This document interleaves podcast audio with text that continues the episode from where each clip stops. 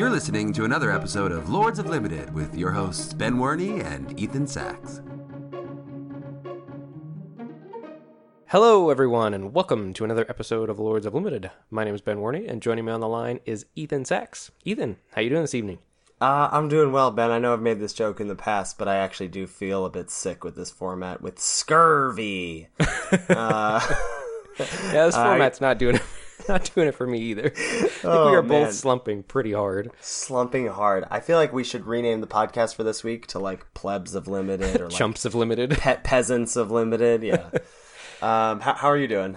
Yeah, it's been rough. I've done uh, twenty-one drafts. I've got five total trophies, thirty-nine and twenty-three overall record for a sixty-three percent win rate. So a little below average from what I'm what I'm used to. How about you? If you think that's bad, get a load of this, listeners.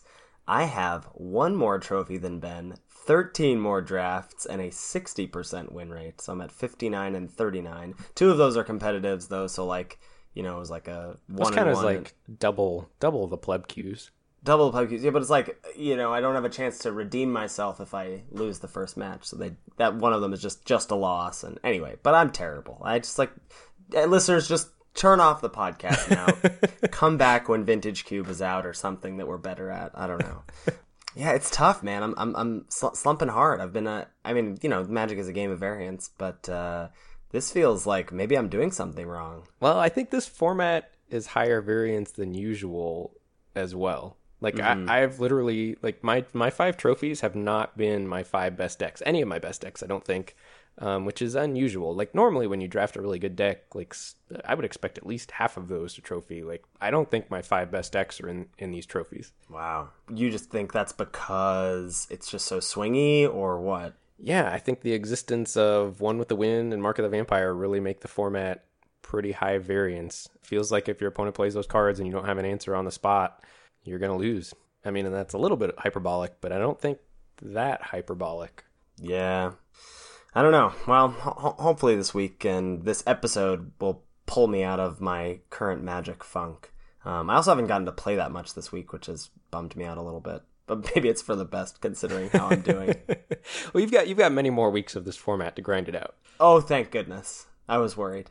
But we have something really exciting we want to start the show off with today that will hopefully, even if you aren't winning when you do these things, will bring some uh, more fun to the format. We finally have our achievement list. Yes, let's get to it.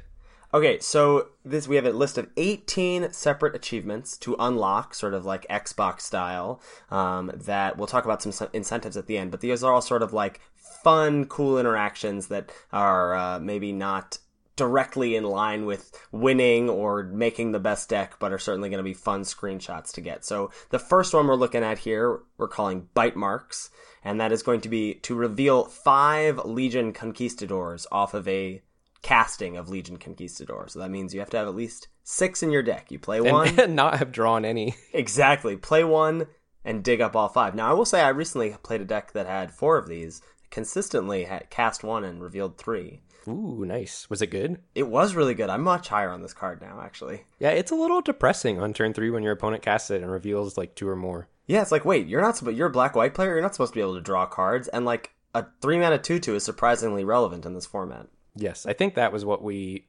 overlooked with this card in the set review. Mm-hmm. How how has this card not gotten a fun nickname yet? I don't know. How is it not like Squadron Bite Hawk? Like what is the whatever? Someone come up with a nickname. What's the next achievement? Next achievement we're calling a Dino Babies. Make three dinosaurs from a single Raptor Hatchling. That's the one in a red dinosaur with the enrage trigger of uh, make a three three dinosaur token with trample. So you're gonna have to suit him up with some sort of equipment or aura, and then figure out a way to get damage on him. That just seems impossible. But here's the thing I think you could do is, like, if you suited it up, and then you could sack the dinosaur tokens with makeshift munitions to target the Raptor Hatchling. Is that, that and then just, like, infinite loop that thing. Yeah. Just keep sacking dinosaurs, making dinosaurs. Anyway, all right, next one on the list. Fountain of Youth. Infinite loop your opponent with Sanguine Sacrament. That's the X white white spell that uh, gains you life and then puts it on the bottom of your library. So you never deck yourself, so have that be the final card in your library. Oh my god, that happened to me already. Uh, I saw Diz- that happen. Dizzy L, another streamer, yeah. I was playing him, and the deck was sweet. He had that. He had uh, search for Azcanta, the blue enchantment. He had Primal Wellspring to like copy his his instants or sorcerers. It was like a sweet control deck, and yeah. I did not realize what was happening to me until too late, and he'd already closed the jaws of the combo. Yeah. Uh, next up, we've got Give Me Your Loot, which is steal a permanent with Admiral Beckett Brass. Admiral Beckett Brass is the one blue, black, red pirate lord, and if you damage your opponent with three or more pirates, then you can just take a permanent from them. Next up, we have Sir Mix-a-Lot, liking some big, big, big butts cannot lie. We want you to increase the attack power of your board by twenty with Belligerent Brontodon in play. So that in play, and then that's the uh, five green white four six that has all your creatures deal damage equal to their toughness instead of their power. So you need a bunch of those one sevens in play, or some o fours or o threes, and you'll get the job done. Yeah. Next up, we've got Deck Pillage. This one's near and dear to my heart. Mill your opponent out with Navigator's Ruin or Fleet Swallower without accidentally killing them along the way. That seems like the hard, hardest one to me. Navigator's Ruin is two and a blue for the enchantment with a raid trigger of your opponent mills four. And then Fleet Swallower is the five blue blue for the six six that when it attacks, I think. Yeah, or is it damage them? Right? I think it's when it attacks. They mill half their library. Yeah. Um, next up, we've got Gishath and Company. Reveal three dinosaurs off of Gishath, so that's the uh, mythic rare five red, green, white for the seven six trample vigilance haste, and when it uh, deals damage to your opponent, you reveal that many cards from the top of your library and put that many dinosaurs. Reveal any number of dinosaurs uh, revealed that way and put them into play. Um, so you grab three dinos off Gishath. Next up, we've got Equal Opportunity Employer, which is cast Grim Captain's Call and return a pirate, vampire, dinosaur, and merfolk off of one Grim Captain's Call to your hand. So one of each of the main tribes in Ixalan. Uh, next up, we have Pirate Mutiny. Sacrifice an opponent's creature to your Makeshift Munitions. Makeshift Munitions is the one in a red enchantment. Pay one to sack an artifact or a creature to deal one damage to something. Yeah, so you're going to want to cast a Hijack or use Captivating Crew to steal your opponent's stuff. Mm-hmm. Uh, next, So Crazy It Just Might Work. Cast Blood Crazed Paladin as a seven seven. That's the one in a black vampire with flash, and comes into play with a plus one plus one counter on it for each creature that died that turn. Uh, next up, we have Buried Treasure. You're going to want to win a game via Revel in Riches alternate win con. Revel in Riches is the four and a black enchantment. Uh, whenever a creature your opponent control, controls dies, you make a treasure token, and then at the beginning of your upkeep, if you have ten or more treasures, win the game, baby. That flavor text. That flavor text gets you every time. Next up, we've got the Swarm Intelligence Memorial Award. This is a shout out to Doctor Katz. Copy, you gotta cast Primal Amulet, get four counters on it, flip it into Primal Wellspring, and then copy an instant or sorcery that you cast off of mana from your Primal Wellspring. So Primal Amulet is the artifact that costs four mana, and when you cast an inter- instant or sorcery spell, it gets a counter on it, and then it flips into a land, which is Primal Wellspring, that when you use mana from Primal Wellspring, you can copy instants or sorceries. You do that all from memory? I think so. Look at that guy. Look at you go. All right, next up we have End Is Near. Put your opponent to one by swapping life with Axis of Mortality. Axis of Mortality is the four white white enchantment that says at the beginning of your upkeep you can swap life totals of two target players. So get yourself to one, don't die, and then swap your life with your opponent. I'm so embarrassed that I didn't give that card an F. Yeah, we we do some things we regret in life, Ben. It's okay. And next up, we've got Ultimate Jace, Jace, Jace, Jace, Jace, Jace, Jace. uh, which is have four copies of Jace Cunning Castaway on the battlefield at the same time. Ugh, I don't even have one copy of Jace Cunning Castaway on the battlefield. No, that card is not good. Uh, next up, we have Cockroaches Will Survive. Uh, have a creature you control survive Star of Extinction. Star of Extinction is five red red for a sorcery, destroy target land, and Star of Extinction deals twenty damage to each creature and planeswalker. So get that, get yourself an X twenty-one creature, baby. Uh, next up, we've got Too Much of a Good Thing, which is mill your opponent out with Overflowing Insight. Everybody loves drawing cards, but you can't draw too many. Uh, so four Overflowing Insight is the four blue, blue, blue for the mythic rare that says target player draws seven cards. Uh, next up, we have Thunder and Lightning. Make Tishana, Voice of Thunder, a ten ten. So Tishana, Voice of Thunder, uh, when it enters the battlefield. Oh, God, I'd actually... I don't know this card. it's, I don't it's, know this card from memory. Can you take this for me? Yeah, I got it. I got it. It's five blue green for a star star, and when it enters the battlefield, you draw cards equal to the number of creatures you control. You have no maximum hand size, and Oh, it's, it's power, power and toughness, and toughness equal, is equal yeah. to the cards in your hand. Yeah, I know that one because I just played with that in my last draft deck. Nice. Uh, what's the last one? Last one is When Dinos Fly. Kill your opponent with a flying Ancient Brontodon. Ancient Brontodon Jeez. is the six green green for the nine nine vanilla Brontodon. All right, so these are some pretty sweet, sometimes pretty funky achievements to unlock. We got any incentives for our listeners for doing these? We do, yeah. Uh, if you complete five of these eighteen here, you're going to get entered into a giveaway for four draft sets of Ixalan. So at whatever, we, we haven't really set an end date yet. I mean, somewhere near the end of the format, I assume. As they start to roll in, I think we'll get a better idea of when we should, yeah, yeah. close the entries off. But so uh, any anyone that does will get entered into a giveaway for four draft sets. We'll pick four names out of everybody that's accomplished five of them, and you will get yourself a draft set of Ixalan. And then we've got another one that I'm actually really excited about. What What's that one? Okay, so we've got eighteen achievements on this list. For every one that as a total listener base is accomplished, we will do a combined Lords of Limited stream for that amount of hours. So potential for up to an eighteen hour Ethan and Ben Twitch stream. So if we get less than that, then we'll, if we get twelve, we'll do twelve, but uh, have the, the opportunity to get eighteen hours of your two favorite Lords of Limited drafting away. Yeah, dude, that sounds awesome. I would, I'm, I'm actually psyched to get these crossed off so that we can stream together. Exactly. Uh, so the way, best way to do this is you want to tweet at Lords of Limited and use the hashtag X L N treasure hunt. So we're going to try and make this sort of a thing maybe that the M T G community can latch onto on Twitter.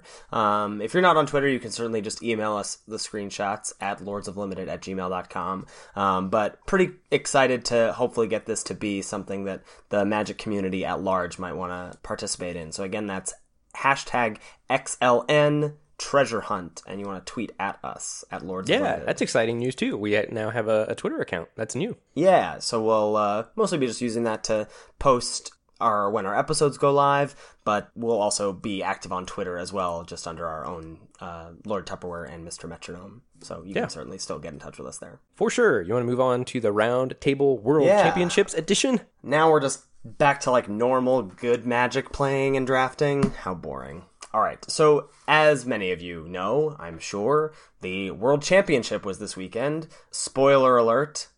Congratulations, William Huey Jensen, on, a, Jensen, on an incredible win. Um, but we're going to rewind back to day one, the first draft viewer, uh, Martin Jůza, who came into World Championship as the draft master. And uh, you're going to sit down and, and take a look at, at what he got, Ben. You ready?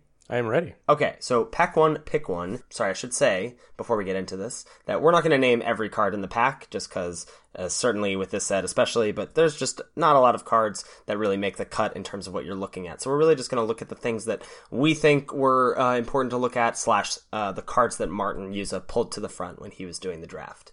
So, pack one, pick one. We're looking at Paladin of the Bloodstained. That's uh, three and a white for the three two Vampire that, when it enters the battlefield, makes a one one Uh, one one Vampire token with lifelink. Uh, Skymarch Bloodletter, that's two and a black for the two two f- Vampire with flying. When it enters the battlefield, you drain your opponent for one. And Lightning Strike, which is one in a red for an instant. Deal three damage to target creature or player.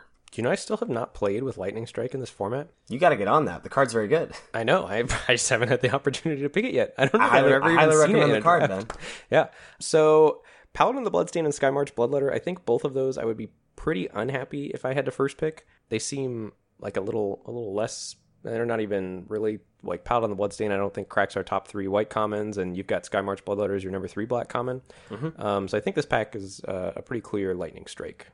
Yeah, and not much to talk about here. So in pick two, we've got a pack with Ruthless Knave, Ruth two point oh. That's uh, two and a black for a three two Orc Pirate. It has a couple activated abilities. One is uh, two and a black, sacrifice a creature, create two treasure tokens, and you can sacrifice three treasure tokens to draw a card. Uh, Mark of the Vampire, the Scourge of this format. And that's oh three Lord. and a black for an enchant creature aura. Enchanted creature gets plus two, plus two, and lifelink. Uh, Marauding Looter, that's the gold uncommon, two blue red for the four three pirate. Maybe it's a human pirate. Uh, it has a raid trigger. Uh, if you attacked with a creature this turn, you may loot at the end of your turn. Thundering Spineback, uh, my fave. We were just talking about this before uh, before the podcast. Yeah. How I like, I was like, I like this card, and you were like, I do too. It's not good in the format though. It makes me sad. Um, this is uh, five green green for the five five dinosaur. Gives other dinosaurs plus one plus one, and has uh, five and a green to make a three three dino token with trample. And Fire Cannon Blast is one red red for the sorcery. Deal three damage to target creature, or raid, deal six damage to target creature. I think there are a couple cards that, that jump out to me right away in the pack, and those are Marauding Looter and Fire Cannon Blast. I think the the individually most powerful card in the pack is probably Marauding Looter, the gold card. Mm-hmm. But I think Fire Cannon Blast would get the nod over that, just as leaving you one color, leaving you only red, and that leaves you a lot more flexibility to go into red, black, red blue, red white, or red green, all four of which I think are very fine decks, fine places to be in the format, and keep you from committing to a tribe early, so he can try to read which of those those tribes is open to pair best with his two red removal spells. So I, I think I would settle on Fire Cannon Blast here. How about you? Yeah, I th- it's certainly with Lightning Strike pick one, Fire Cannon Blast seems like a great follow-up.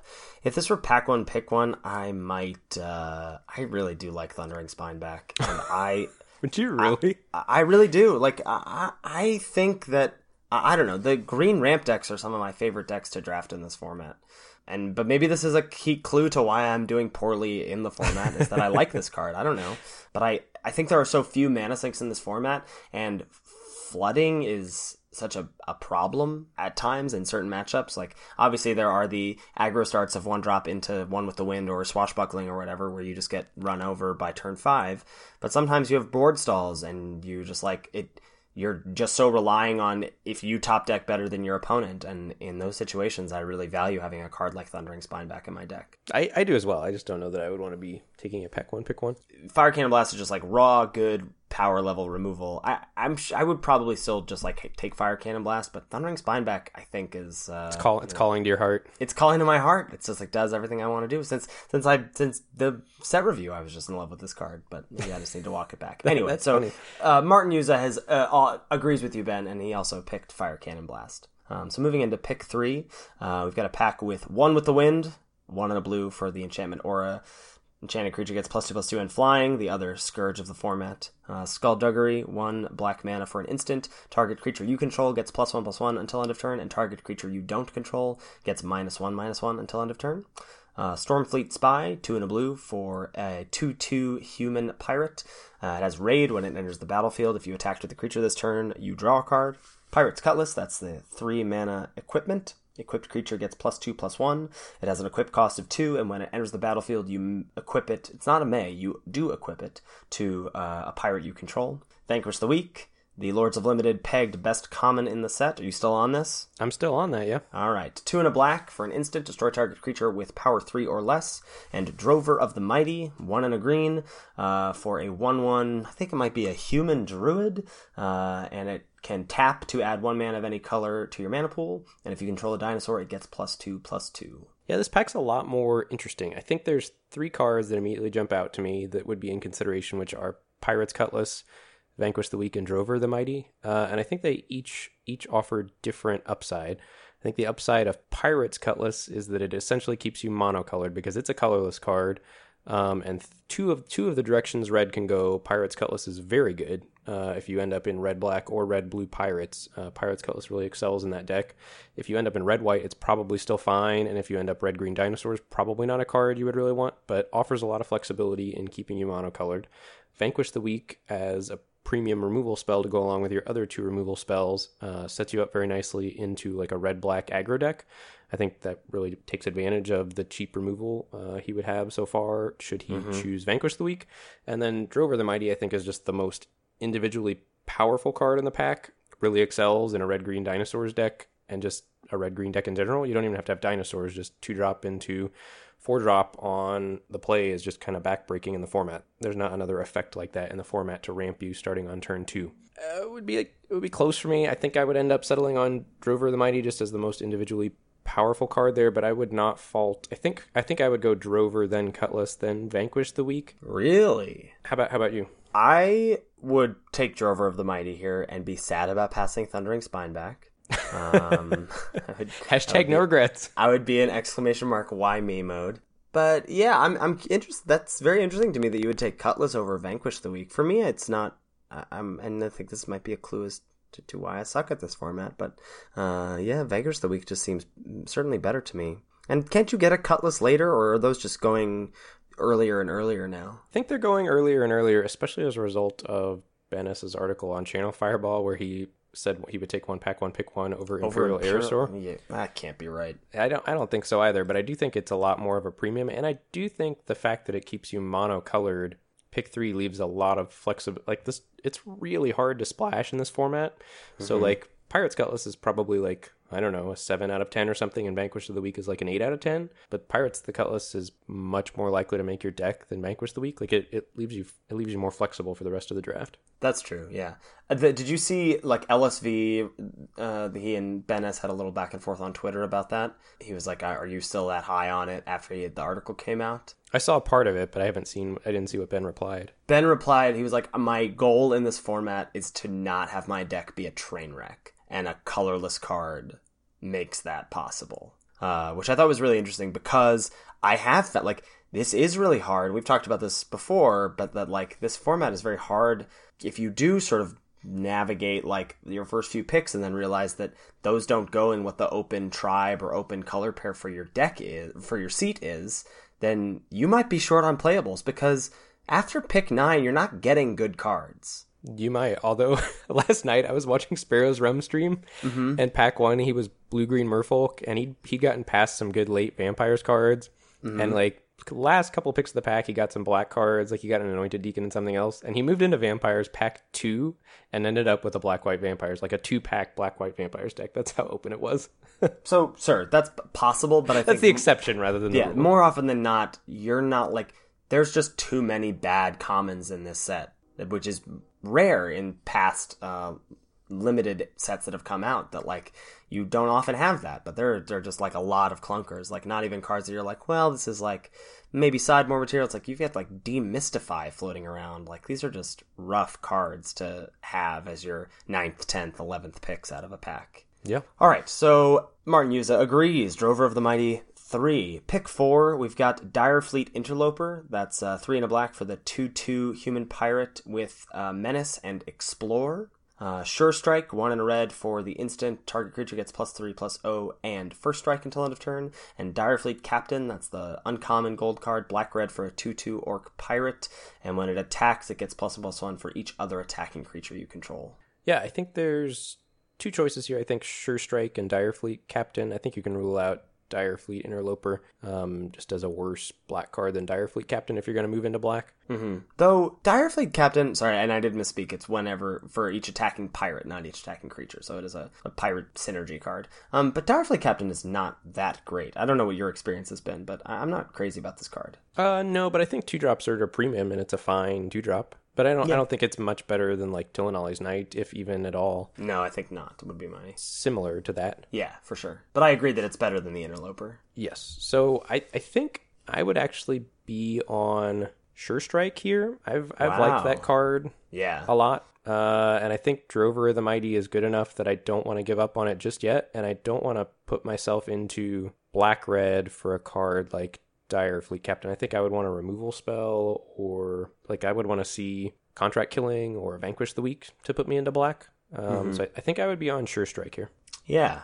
If you had taken Vanquish, you would just take Dire Fleet Captain, right? Yes, absolutely. Yeah. No, that I, that all makes a, a lot of sense to me. I, I like not I like that that's phrase you used of I don't want to give up on Drover yet because it is such a strong card. I mean, you're you're only playing one of those two cards, right? Like you're you're never playing both of those cards in the same deck. For sure, you're not putting Drover and Dire Fleet Captain into the same deck. So uh, it seems like, and Drover is better than Dire Fleet Captain. So I'd like to like that to make my deck, and I think red green is one of the strong. Like a good red green deck is I think pretty strong in this format. So it would be nice if that could happen in this draft. Uh, so I like taking Sure Strike there. I hadn't actually considered that until you said that, but I think that sounds good. Uh, Martin Jůza, he went for the black-red card. Not sure if he thought it was a maybe a signal, or he likes that deck, or he likes that card, or or what his reasoning there was. But he now has Lightning Strike, Fire Cannon Blast, Drover of the Mighty, and Dire Fleet Captain in his pile. Moving on to pick five. Uh, we've got Sure Strike number two We've got Rootbound Crag. That's the red-green uh, rare land that uh, enters the battlefield tapped unless you control a forest or mountain, and it taps for red or green. Uh, One with the Wind again. Uh, Deadeye Tormentor, two and a black for the two two human pirate, has raid when it enters the battlefield. If you attacked, target opponent discards a card. And Jade Guardian, three and a green for a two two merfolk with hexproof. When it enters the battlefield, you put a plus one plus one counter on a merfolk you control. I would be so. Are we are we operating under the assumption that we have a Dire Fleet Captain or not? Let's let's go on the assumption that we have a Sure Strike. Okay, on, under the assumption that we've got Sure Strike and then we've got Lightning Strike, Fire Cannon Blast, Drover, and Sure Strike. Uh, there would be a couple cards that would interest me. Uh, Jade Guardian seems fine, but I don't think red green's really where you want Jade Guardian because you can't no. suit it up with Mark of the Vampire or One with the Wind, which is that card's primary function. Um, so essentially you're just paying four mana for three three hexproof, which is fine, but not great. Rootbound Crag would make your mana a lot better if you ended up in exactly green-red, but I probably wouldn't want to take it this early. One with the Wind I think is great uh, and better than Deadeye Tormentor, and I think that's what I would settle on if I had uh, the three red cards and a Drover of the Mighty, and I would be looking to maybe potentially abandon Drover and move into red-blue tempo aggro. Yeah, that seems right to me, and I just One with the Wind is maybe... A... Taking it third where it was with the Drover was maybe a little too soon, but even then I was like, but One with the Wind is here. And that card wins games. Yeah, it wins games and, and allows you... One with the Wind allows you to not feel bad about having the garbage commons in your deck. Yep, like if you have the, if you have the one mana menace red right. drop, like you're just thrilled if you've got yeah. three one with the winds in your deck. Exactly. You're just like, well, I guess I'll play this. Who who is has anyone suited up a Shorekeeper yet? Made a two five flyer on turn two? I've not done that, but I, w- I would have in the last red blue deck that I trophied with. I was just looking for any creature. Yeah, like, and I only ended up with twelve of them, and I ended up scraping out a three zero somehow. But I was desperate for creatures, um, so I'm sure someone will before the end of the format if they've not already. Yeah. And I, I'm wondering why they tacked a D on this card. I wish it was just One with the Win because that card wins games. Like you're very in tune with winning. It should just be one W O N also. Yeah. Yeah. Uh, I, so I, I think I, I'm in agreement with you on One with the Wind here. But Martin Jůza did not take Sure Strike. He had a Dire Fleet Captain in his pile already, so that Deadeye Tormentor looking pretty good. And if I'm him, I feel kind of good about seeing that uh, next after taking the Dire Fleet Captain. Now I'm thinking I could have a pretty nice... I've got a four out of my five cards fit in a nice uh, red-black aggro shell.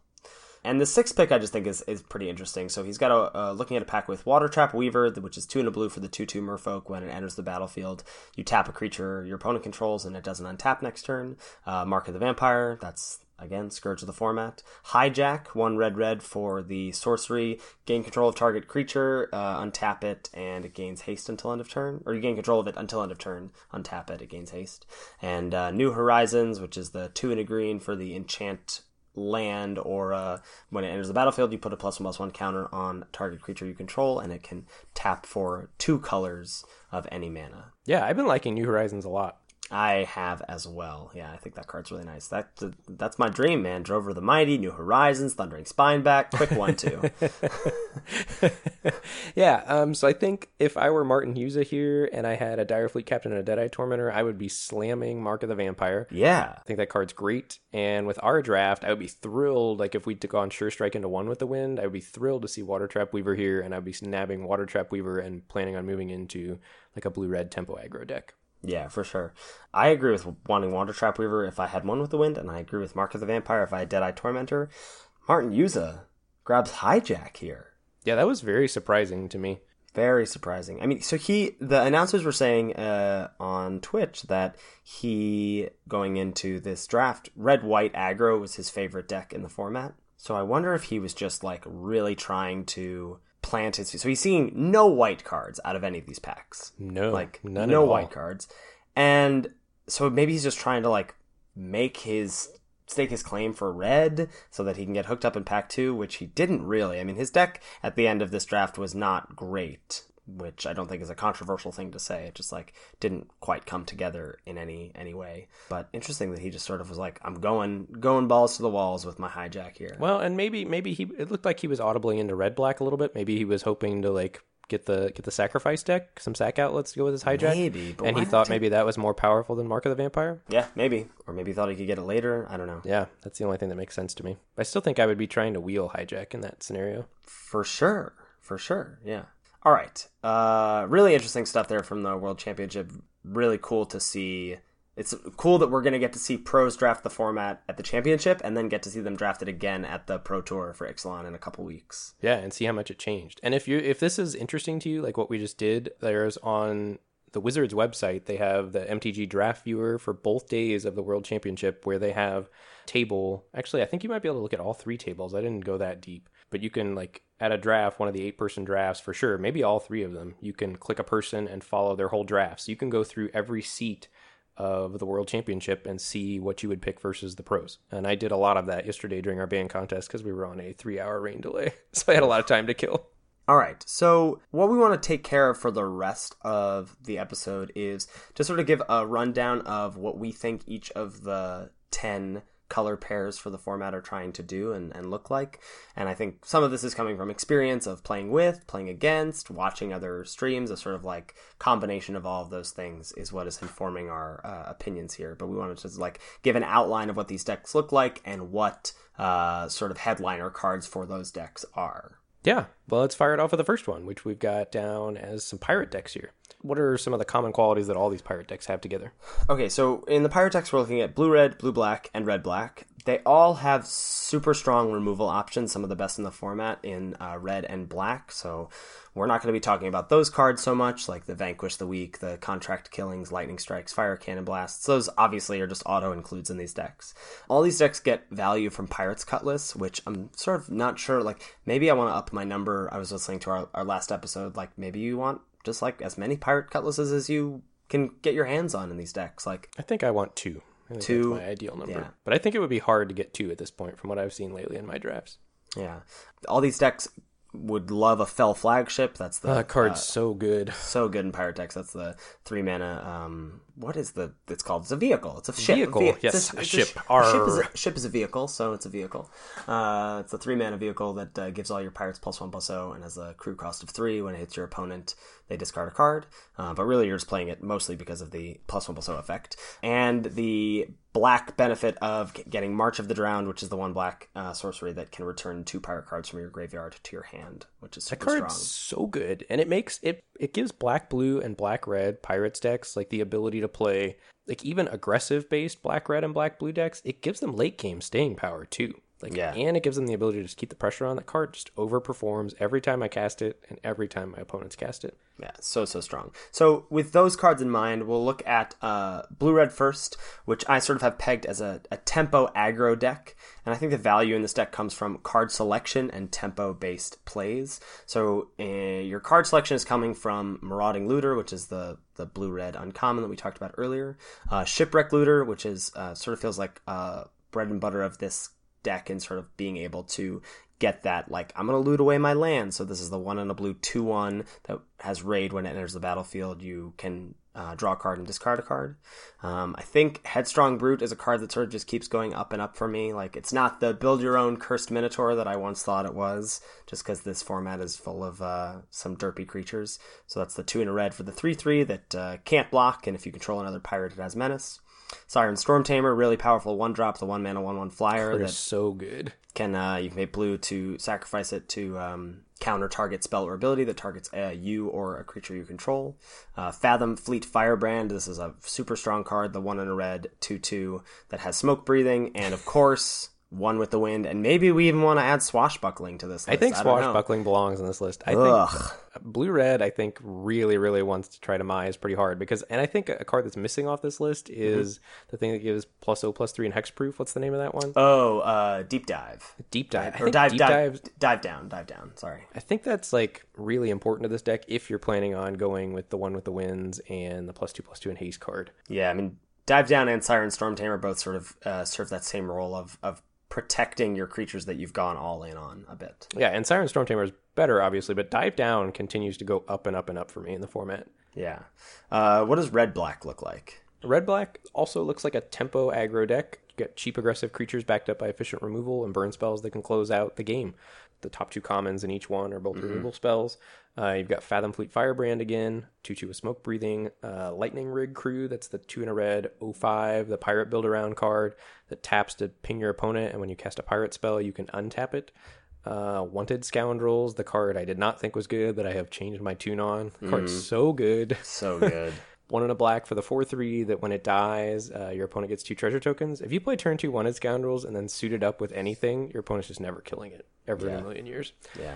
Dire Fleet Hoarder, uh, that's the who the one and a black for the two one that when it dies, you get a treasure token. I believe. Yeah, it's, uh, it's the camel again. It's wretched, wretched camel, wretched pirate. Yeah. uh, the card's played out a little worse than I thought it was going to, but I still think it's good. Kind of yeah. a bread and butter black two-drop pirate. I think it actually goes more in the blue-black deck, which we'll talk about in a second. Yeah. Deadeye Tormentor, this card's been great in my red-black pirates decks. Uh, two and a black for a two two. This card's very high variance. Like when you're ahead and attacking, it's one of the better cards you can cast, I think, on turn three. And if you ever fall behind, it's such a miserable card to have in your deck. Mm-hmm. Um, and similarly, along that note, Stormfleet Pyromancer falls into that same category. This has gone down for me. I think it's out of my top three red commons. And I think you had it right at number four, mm-hmm. mostly because it's really bad when you're behind. It's the four and a red for the three two with raid trigger of deal two damage to target creature or player when it enters the battlefield. So if you don't have an attack, casting this as a five mana three two is just awful. Yeah, terrible. But it's but when you cast it and you have an attack, a lot of times it's really, really good. But I think it's an expensive enough and conditional enough that I, I think I've got it out of my top three red commons now. But still a strong card. Yeah. And there is sort of like, have you seen the red black sacrifice deck come together? Yeah, I saw Caleb Durward post a picture of it on Twitter like the second day of the format. Nice. He was like, is this good? And it was like exactly what you would want in a red black sacrifice deck, and it's not come together for me yet, but I've, I've got my eye on it. I just need an early an early Makeshift Munitions to move in. That's the enchantment that has the one mana sack a creature or, or a artifact to ping something. Yeah. um, I just keep seeing them in pack two and pack three. I never see them in pack one. hmm. uh, but as soon as I see one in pack one, I'm moving in. Great. Um, the third pirate deck, I think, uh, those blue-black, I think can combine the aggressive parts of the previous decks, but I think there's also a more grindy late-game treasure-based deck that takes advantage of Sailor of Means and Prosperous Pirates, uh, getting value out of Ruthless Knave. So Sailor of Means is the uh, two and a blue for the one four that makes a treasure. Prosperous Pirates is uh, four and a blue for the three four that makes two treasures when it comes into play. Ruthless Knave, Ruth two point oh that we talked about earlier, that's the... the th- I'm gonna, trying to get that to come through, too. Uh, Uh, three two for the thing that can sack creatures to make treasure and then sacrifice treasures to draw cards. Deadeye Plunderers, which is the gold card, three blue black for the three three that gets plus one plus one for each artifact you control, and then two blue black to make a treasure. So that card sort of, if you can get to the late game, and you, and again, like there's so few mana sinks in the format, and this is such a good one. So if you can get to a point where you can take advantage of it, it's really strong. Um, and then because you have all of these treasures, if you actually have powerful cards, which there are few and far between of, but they do exist. If you have powerful cards worth splashing, the treasures really help you do that. And I think yeah, and I think that's important to note that you can splash off treasure. I don't know how explicit we've made that on the podcast, but that's definitely a thing that you can do. Yeah.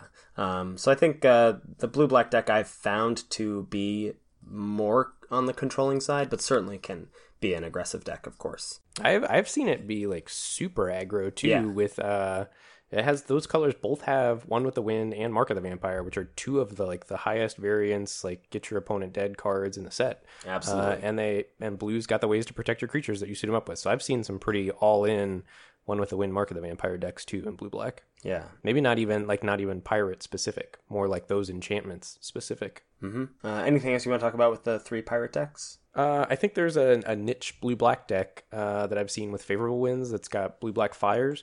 Uh, so there's the one the one mana one one bat with flying in black. Mm-hmm. Uh, they've got the the two two flyer that drains Skymarch Bloodletter, I think it is.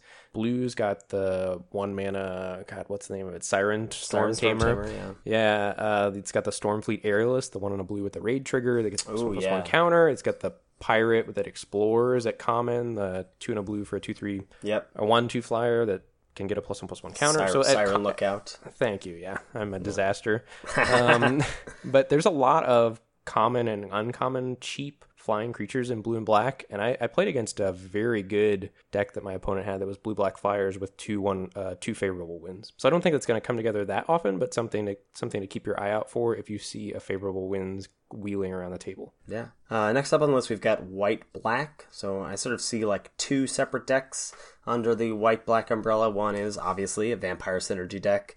Uh, you've got Anointed Deacon. The pay- vampire payoffs you have are Anointed Deacon, four and a black for the three three, gives a vampire plus two plus zero until end of turn uh, before your attack step.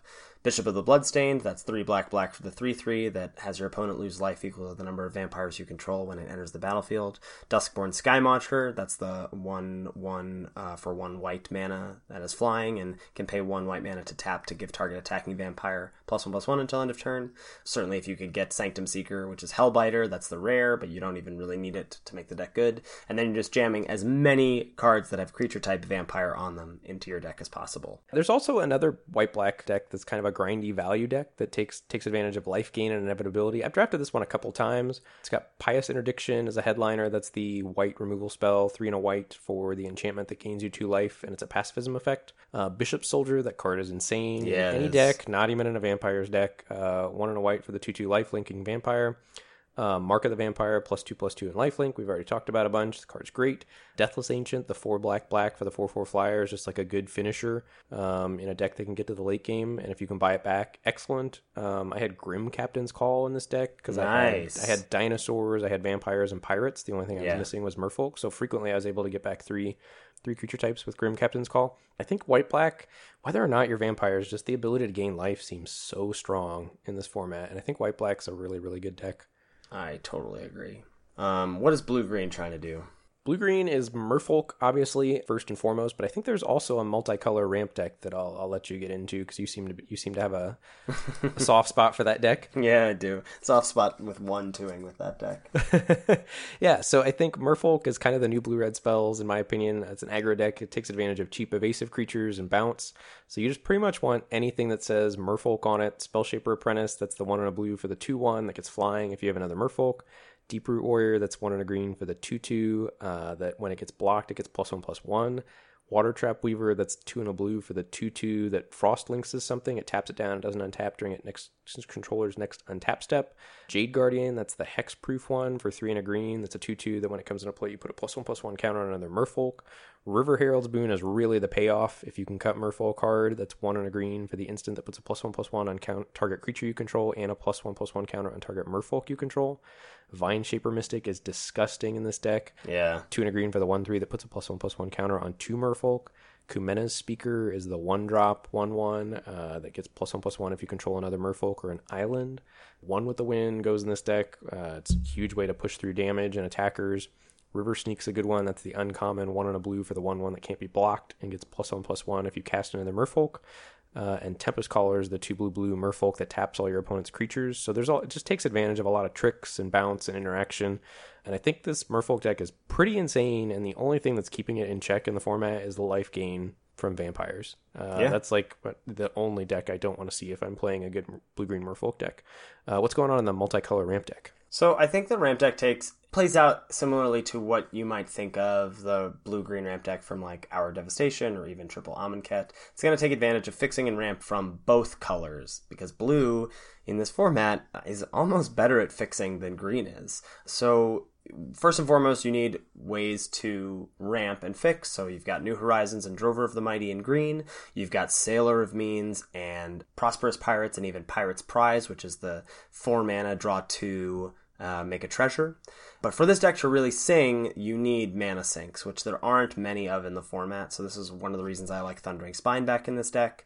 Um, Waker of the Wilds is a great mana sink at rare. Uh, and just like really things that are like something like Ruthless Knave or, or jamming a Grim Captain's Call in here to get that sort of, uh, sort of mana sink and card advantage engine, but yeah, those sorts sh- of things. Shaper, Shapers of Nature slots right in here too. The blue-green merfolk uncommon, even though it's not like a, oh, yeah, for like sure. a merfolk yes. deck, because that's a great mana sink for your blue-green ramp deck too. Absolutely, yeah, yeah. And this deck, like a lot of the control decks that are going to have access to treasures or green mana in the format, is able to splash pretty easily. So, you know, there aren't a ton of rares that are worth like splashing because there's not a ton of rares that are very powerful. But if you do get to, if you open a Hostage Taker, easy to splash. You open Regisaur Alpha, easy to splash. You open Burning Sun's Avatar, not super easy to splash, but you might try and jam it in anyway. Like that's the, the sort of thing that I think this deck is trying to do. My opinion in this format is that Hostage Taker is more oppressive than Glorybringer was in Amonkhet. What's your opinion on that? I haven't played against it a lot, but when I have, it is really upsetting. It's so disgusting. It's and it awful. Can get blinked by the Siren's Ruse card and get bought back by March of the Drowned. It's just, Ugh, yeah. That's awful. All right, next up, what do we have? All right, so here we've got Black-Green, which I think is uh, an Explorer slash Value mid-range deck. I think the power comes from minor Explorer synergies. I don't think you're going all in on Explorer because it's just hard to do so. Uh, an incremental card advantage. So the sort of two headliners for the Explorer deck are going to be Wild Growth Walker and Lurking Chupacabra. Those are both uh, cards at uncommon that get benefits from uh, you exploring. So Wild Growth Walker will get is the one three that gets plus one plus one, and you gain uh, three life when you explore. And Lurking Chupacabra is the two three that when you explore, you can give a creature minus two minus two until end of turn. Um, you're looking for explore cards in both colors, but also you're in green and you're in black, which has treasures, so you have the opportunity to splash other explore cards. So it's not crazy for you to have uh, Siren Lookout in the deck, or uh, maybe the Emissary in white that explores. So if you're really wanting to go super all in on the Explorer, you can do that. Uh, I think Grim Captain's Call slots in here because black and green have access to, I believe, all four tribes. And Ruthless Knave is nice as like a way to grind out card advantage, sacrifice treasures, draw cards, that sorts of things. Um, you get strong removal from both colors, um, with black's great common removal and Savage Stomp and Pounce from green, uh, and even just the powerful uh, big fatties in green like Colossal Dreadmaw I think go well in this deck. Yeah, one of, one of the problems I've had like with Explorer, I've had this deck a couple times, and for it to really be an Explorer deck, you have to be playing kind of some of the mediocre Explorer cards, because there's no way you're getting a critical mass of the good Explorer cards. Correct. And then and then if your opponent kills your Wild Growth Walker or your Lurking, lurking Chupacabra, you're just left with all of these medium Explorer cards. That happened to me one of the times I went, one of the times I had a light Explorer synergy like you were talking about. One of the other times I went pretty hard. I had two Wild Growth Walkers and one Lurking Chupacabra, and I was like, all right, this is going to be great. I'm going to mm-hmm. do it. And it did not turn out that way. Like those cards just died, and then I was left with a bunch of medium Explorer cards. So caution. That's that. Well, I think that that's why I don't think this is like the Explore deck. That's why I want. That's why I said it's minor Explore synergies. I don't think you really want to go all in on it, because if they do kill your Wild Growth Walker, you don't want your deck to fall apart. Like right. You need to have ways to like continually to grind out the game. So I think just think of it as a mid-range deck that has like this minor synergy upside in it, rather than the other way around. Yeah, this next one. Have you drafted Blue-White Tempo? Because I have not. No, but I've gotten crushed by it. Have you? Yeah. Okay, so uh, blue, Blue-White Tempo aggro uh, has got a lot of evasive threats, um, and there's another Blue-White deck that I'm pretty excited to try. I've not played Blue-White at all yet in the format, and I'm really excited to try the second deck. Yeah. Um, so the aggro deck takes advantage of cheap evasive threats, Territorial Hammer Skulls, one of the best commons in the set. That's two and a white for the two three dinosaur that taps uh, target creature when it attacks. Mm-hmm. Um, it's got the blue bounce to play the tempo game. Run Aground is the three and a blue for the instant that puts target creature on top of that player's library. So card parity there with that one. Depths of Desire is two and a blue, bounce a creature, make a treasure token. Perilous Voyage, that's the one and a blue uncommon that bounces something, and if it was converted mana cost two or less, you get a scry two. Water Trap Weaver is excellent. It's two and a blue for the two two Merfolk that taps something down and frostlinks it. Bishop Soldier again, the two two lifelinking two drop. Raptor Companion hits really hard. That's one and a white for the three one dinosaur. Um, and then if you get some minor dinosaur synergies from white, you can take advantage of Pterodon Knight. That's three and a white for the three three hill giant that when you when you control a dinosaur, it gains flying. And Shining Aerosaur is, I believe, the four and a white for the three four flyer, I think. Yes, sir. And then the One with the Wind, as it does in every blue deck, also shines here if you're trying to play the tempo game and get yeah. your opponent dead.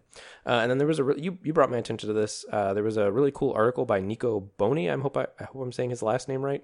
B o h n y on Channel Fireball. Do you want to do you want to run us through that deck? Yeah. So he posted this article that was like the best five decks in Ixalan Limited, and I was like, I'm curious to see what this is, and I just like scrolled through it. Like wasn't you know it was like vamp like whatever vampires, then pirates, and blah blah blah, red green dinos, and then number one on his list was blue white control, and that got my attention.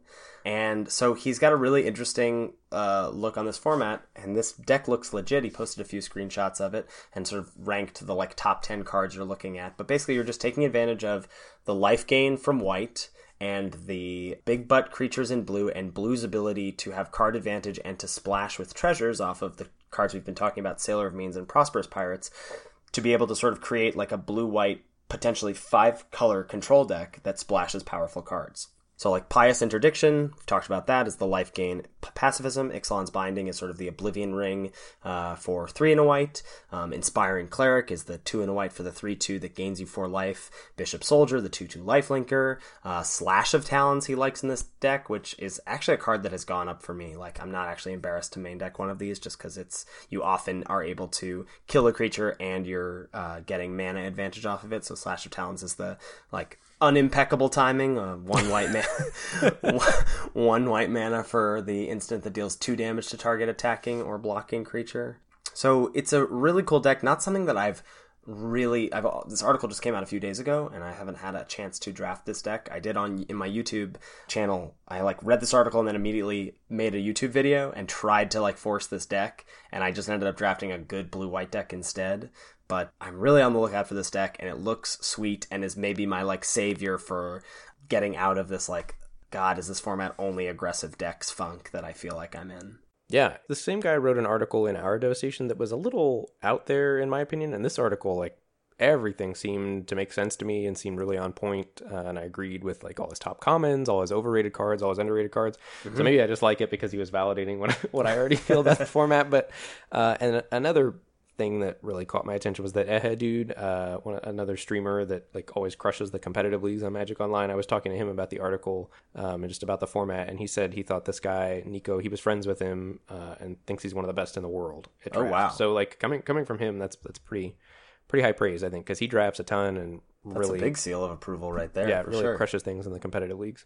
Next up, we've got White Green Dinosaur Ramp. I have not played this deck just because it looks not great to me, uh, but I think that the general idea of the deck is that you're going to ramp into some fatties, uh, backed up by some removal in both colors, and you could splash if you wanted to based off some of the green fixing. Mm-hmm. Drover the Mighty really shines here, as it does in any dinosaur deck or any ramp deck. That's the one in the green for the one one that can add one mana of any color to your mana pool and gets plus two plus two if you control a dinosaur. Uh, Grazing Whiptail really holds down the fort for you. That's the two green green for the three four reach. Are you still high on that card?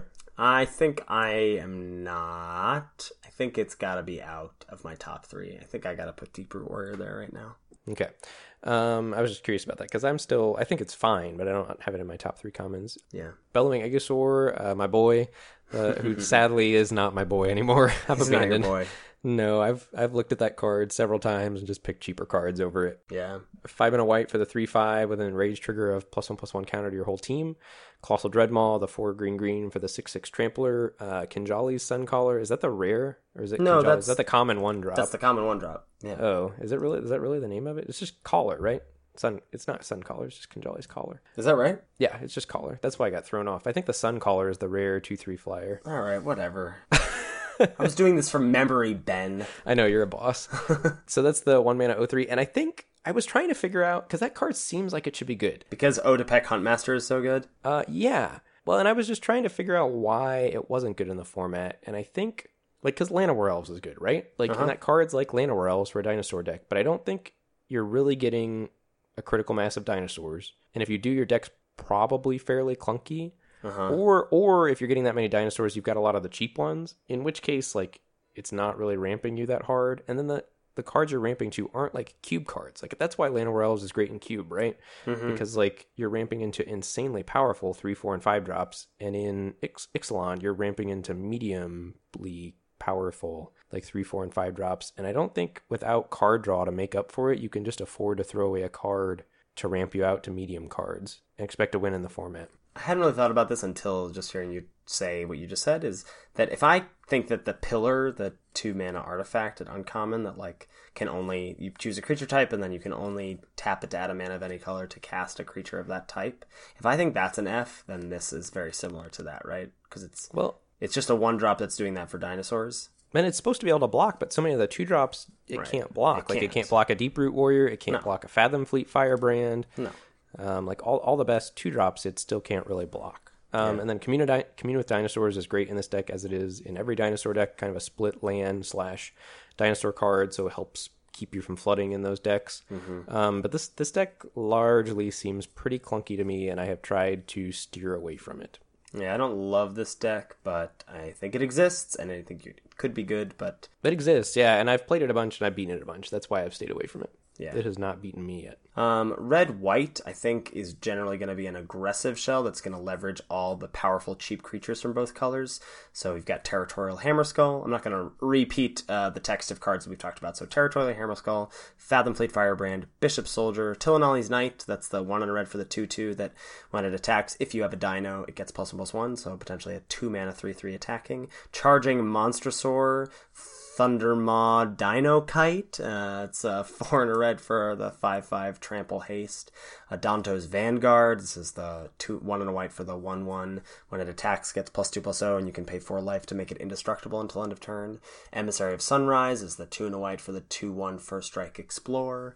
Raptor Companion, that's the three one. Thrash of Raptors, that's the Hill Giant that uh, gets plus two plus zero, and Trample if you control another dinosaur. I mean, all of these cards are just so absurdly aggressive and over, like, cheap for their cost in terms of what they're offering you. And then Sky Terror is the red white two two flying menace, uh uncommon, and that sort of should just give you a clue of what red white is trying to do. Just like evasive, aggressive, tap down your stuff with the hammer skulls, maybe finish you off with an unfriendly fire, get you dead fast. Yeah, I've played with this deck like three or three times, I think. Three times in a row, actually. Like, it was the only thing open in my seat. And it was very good every time. I two one with it every time, and I had a good deck, a good version of it every time. And I was in the finals two of the three times, I think. Uh, yeah. And I just, you know, got a little unlucky. But I think this deck is, is very powerful. Super consistent. Yeah. Uh, last, we've got red-green here, which is mid-range stompy dinosaurs. Uh, you ramp into some of the biggest threats the format's got to offer. Drover the Mighty, Otapek Huntmaster, that's one we haven't talked about yet, uh, which is the white-red hmm. one two human shaman or something like that. You said white-red. I think it's just one in a red. Oh, one in a red. That's what I meant. Yeah, I misspoke. Makes all your dinosaurs cost one less, and you can tap to give a dinosaur haste. Uh, if you power out a Thrash of Raptors with another dinosaur on the battlefield and give it haste, that's like some seriously big game. Uh, yeah. It hits hard. Raging Sword Tooth, that's the red green gold uncommon three red green for the five five trampler that uh, pings all creatures on the battlefield, including yours. So triggers your enrage stuff, kills your opponent's X ones, kills your X ones, triggers your opponent's enrage, triggers your opponent's enrage. Yeah, Colossal Dreadmaw, the six six uh, Bonnet Horncrest, three in a red for the five five that can't attack or block alone. How good do you think that card is? Do you still think it's pretty good? I think the card is super strong, and I side it out aggressively against decks that I, like, if I'm playing against a deck that has Territorial Hammer Skull, that card's coming out. Right. Like, if I feel like I'm going to be on, especially if I think I'm on the draw, or maybe I think that I am not the beatdown in the matchup, then I take it out. Um, I had it at my deck in the G P, and I sided it out often, but it's really strong, I think, in game one. Yeah, uh, and then Charging Monstrosaur, Thundering Spineback, and I think New Horizons really excels here, the two and a green enchantment uh, that lets you ramp uh, for mm-hmm. two mana and puts a plus one plus one counter on something. If you go two drop into New Horizons, pump your two drop, and obviously this is the dream curve, but I've done it several times and it's really powerful. Two drop, New Horizons, put a plus one plus one counter on your two drop, and then turn four, you're casting one of the five drop dinosaurs. Like, it's yeah. it's really strong. Yeah, and it's just like the the cards that this deck has to offer are the biggest things in the format, and they're larger by like a significant amount. Like, other people are like, I'm playing a five mana three four in blue, and you're like, I have a five five trample haste for five mana. It's just like y- your things match up. Your opponent's stuff does not match up against your cards. Nope. Yeah. All right, I think that's a good place to wrap up our our color pairs. Any other thoughts you've got? Ben, teach me how to be good at this format. Man, I can't. We've both been struggling. Help, help me. Uh, I think you need to play One with the Wind, Mark of the Vampire, and whatever the other one's called, the plus two, plus two, and haste. Swashbuckling. Swashbuckling. You need to play those cards, and you need to play ways to protect your creatures, and you need to play bad one and two drops. uh, Ben, I have a question or, for you. Or you need to have vampires open in your seat. Yeah, I guess that's true. I've been trying to vat vampires all week, and I it's not been open. What's your question? Do you know what a pirate's favorite letter is? Uh, not R, like you would think, but the pirates love the sea. There it is. Uh, I love that joke so much. I just, I would have gotten that joke wrong, but uh, Scalding Hot Soup just typed that into chat that I was watching the other night. I think it was Jamie Topple's chat. I thought you were about to say, just type that into chat just now, like you were, no. You're double queuing right now. No, I'm not double queued. Next week, uh, we've got a pretty exciting episode planned. We've got, we're doing a crossover with the with another podcast, Men from Moto. That is Semulin. That's Travis Sowers, uh, and he does a lot of sealed stuff. And David Seville. Um, so they've got a podcast where they talk about all things Magic Online. Um, so I think the plan is for Travis to come on to our show, and I'm going to host him here on Lords of Limited. And so we're going to do a sealed episode. So if you've got any sealed questions for Travis, or if you've just got questions about how he approaches magic in general, or cats, I know Travis loves his cats. um, if you got any cat trivia to try to stump Travis, um, send, send it our way. And maybe we can do that at the end of the episode. Um, and then you're going to be on Men from Moto. Yeah, so I'll be uh, talking all things draft over there with Dave. Super excited about that. But I just really realized I've been really excited about, we've been sitting on this crossover episode for a bit, but I just realized I'm not going to get to hang out with you next week. That's a bummer. That is a kind of we'll a bummer. We'll have to find a time to stream. Oh, oh I know what we should do. You sh- We should make a YouTube video together. We should absolutely make a YouTube video together. There we go. All right. Let's do it. Done. All right. And thanks, as always, to Salty Pretzels for our intro and outro music. Make sure you give it a listen. Total Gasoline. Uh, people can get in touch with us. We already said this a little bit, so be sure to post your achievement unlocked pictures on Twitter for us. We are each at on Twitter at I am at Lord Tupperware. Ben is at Mister Metronome. Each of us stream on Twitch at those respective names. I have a YouTube channel. I think I'm like a few subscribers away from being able to get a U R L that I can say on this channel that'll be like youtube.com slash Lord Tupperware or something. Um, so I think I need to get to one hundred subscribers, and I'm at like ninety-six. So if you haven't, I, got, all... I, I gotta go subscribe. I'm a pleb. You're a pleb. You haven't subscribed? Oh my god. Yeah. So if all you're right. like me and you're worthless, you should go. You should go support Lord Tupperware. And so subscribe, go subscribe right now.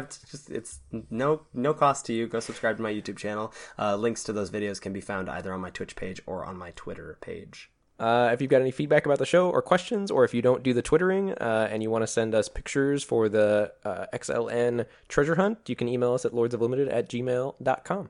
Thanks so much for listening, and I won't, but Ben and Travis will catch you next week for another episode of Lords of Limited. Yep. Thanks, everybody. See you later.